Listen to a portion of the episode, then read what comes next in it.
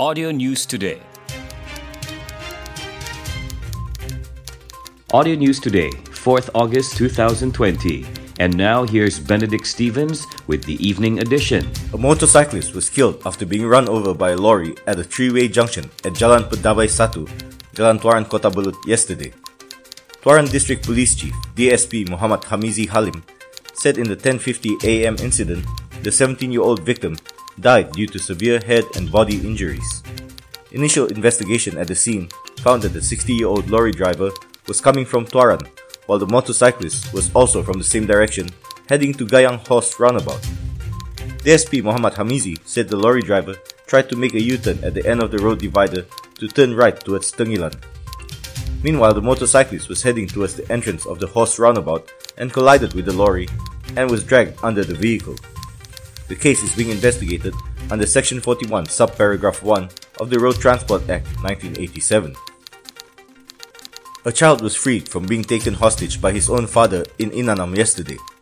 The incident, which happened at a rented house at about 4:50 p.m., was reported by the suspect's younger brother after the suspect had threatened to stab his 8-year-old son. Kota Kinabalu District Police Chief ACP Habibi Majinji said this when contacted by RTM in Kota Kinabalu.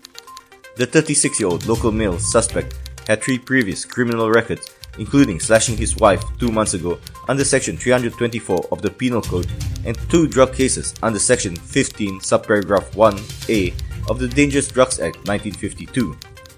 ACP Habibi said the suspect finally handed over his son after being persuaded by Inspector Sabira Ramli for two hours. He said urine tests conducted on the suspect showed he was under the influence of drugs. The suspect will be remanded from today. School sessions at religious schools and kindergartens managed by the Sabah Islamic Religious Affairs Department are being conducted smoothly in line with the standard operating procedures. The department's director, Datu Saiful Zaman Sangul, said before the start of the school sessions, all school headmasters and kindergarten supervisors were briefed on the standard operating procedures that needed to be complied with. The measures include classroom layout that complies with physical distancing, body temperature screening, and the use of face masks and hand sanitizers. He said this to RTM reporters after conducting an inspection of the Putatan Integrated Religious School and Kindergarten in conjunction with the opening of their school sessions. Datu Saiful Zaman said he was satisfied with the school preparation and compliance with the standard operating procedures set by the Ministry of Health. Meanwhile, he said kindergarten supervisors and teachers would ensure that school children comply with the standard operating procedures. At present, Sabah has 104 Islamic religious schools and 14 kindergartens. The Sabah Youth Council (MBS), with the cooperation of the North Borneo Collective, will host the Sabah Awakening Youth E-Festival online via the MBS Facebook from 11:30 a.m. to 8:30 p.m. this Saturday. MBS President Ahmad Farid Sainuri, in a statement, said the first online program was among the council's efforts to encourage youth involvement in the Recovery Movement Control Order period prevent the spread of COVID-19. He said the program had received full support from the State Youth and Sports Ministry and was the Council's continued effort to help those affected by the pandemic since the Movement Control Order was imposed on March 18. Various activities will be held throughout the program, including the promotion of Sabah handicraft products, parliamentary style debate, and opportunities in the digital economy. About 100,000 people are expected to participate in the program, Members of the public may visit the MBS Facebook and Instagram to obtain more information about the Sabah Awakening Youth E Festival.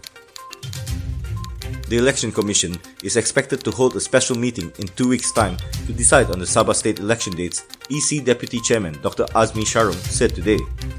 Azmi, who is discharging the duties of the EC Chairman, said the Commission needs some time to set the dates because a state election is different from a by-election. The Sabah State Legislative Assembly has 73 seats. The Dewan Rakyat approved the bill last year to increase the number of seats from 60 to 73. Everyone knows that the state election must be held within 60 days after the dissolution of the State Legislative Assembly. It must be remembered that a state election is not the same as a by-election, so it requires some time to carry out a suitable and smooth election, he said when contacted by Bernama. The Sabah State Legislative Assembly was dissolved on July 30th Chief Minister Datuk Sri Muhammad Shafie Apdal announced the dissolution after getting the consent of the Yang di-Pertuan Negeri Tun Juhar Mahiruddin. Article 21, subparagraph 4 of the Sabah State Constitution provides for a state election to be held within 60 days after the dissolution of the State Legislative Assembly. Police in Kota Kinabalu have warned of stern action against anyone who spreads fake news that can cause fear or panic among the people. City Police Chief ACP Habibi Majinji said the police will not compromise with any individual found spreading fake news, especially through social media. Within 60 days, Sabah will be holding the state elections, and during this period, the people will receive various information and news, including fake news, especially through social media. Since the dissolution of the State Legislative Assembly last Thursday, there have been news that says chaos will occur in the state capital if there is a transfer of power. He said after attending a sacrificial ritual in conjunction with Aidil Adha at the Kota Kinabalu District Police Headquarters in Kota Kinabalu yesterday. Habibi said action will be taken under Section 233 of the Communications and Multimedia Act 1998 against those who spread false news that caused fear or alarm among the people. That's the end of the news from Audio News Today, presented by Benedict Stevens. Audio News Today is produced by Audio Studio Works and distributed in partnership with Sabah Info. For more news, join us on Telegram t.me slash Sabah Audio News Today.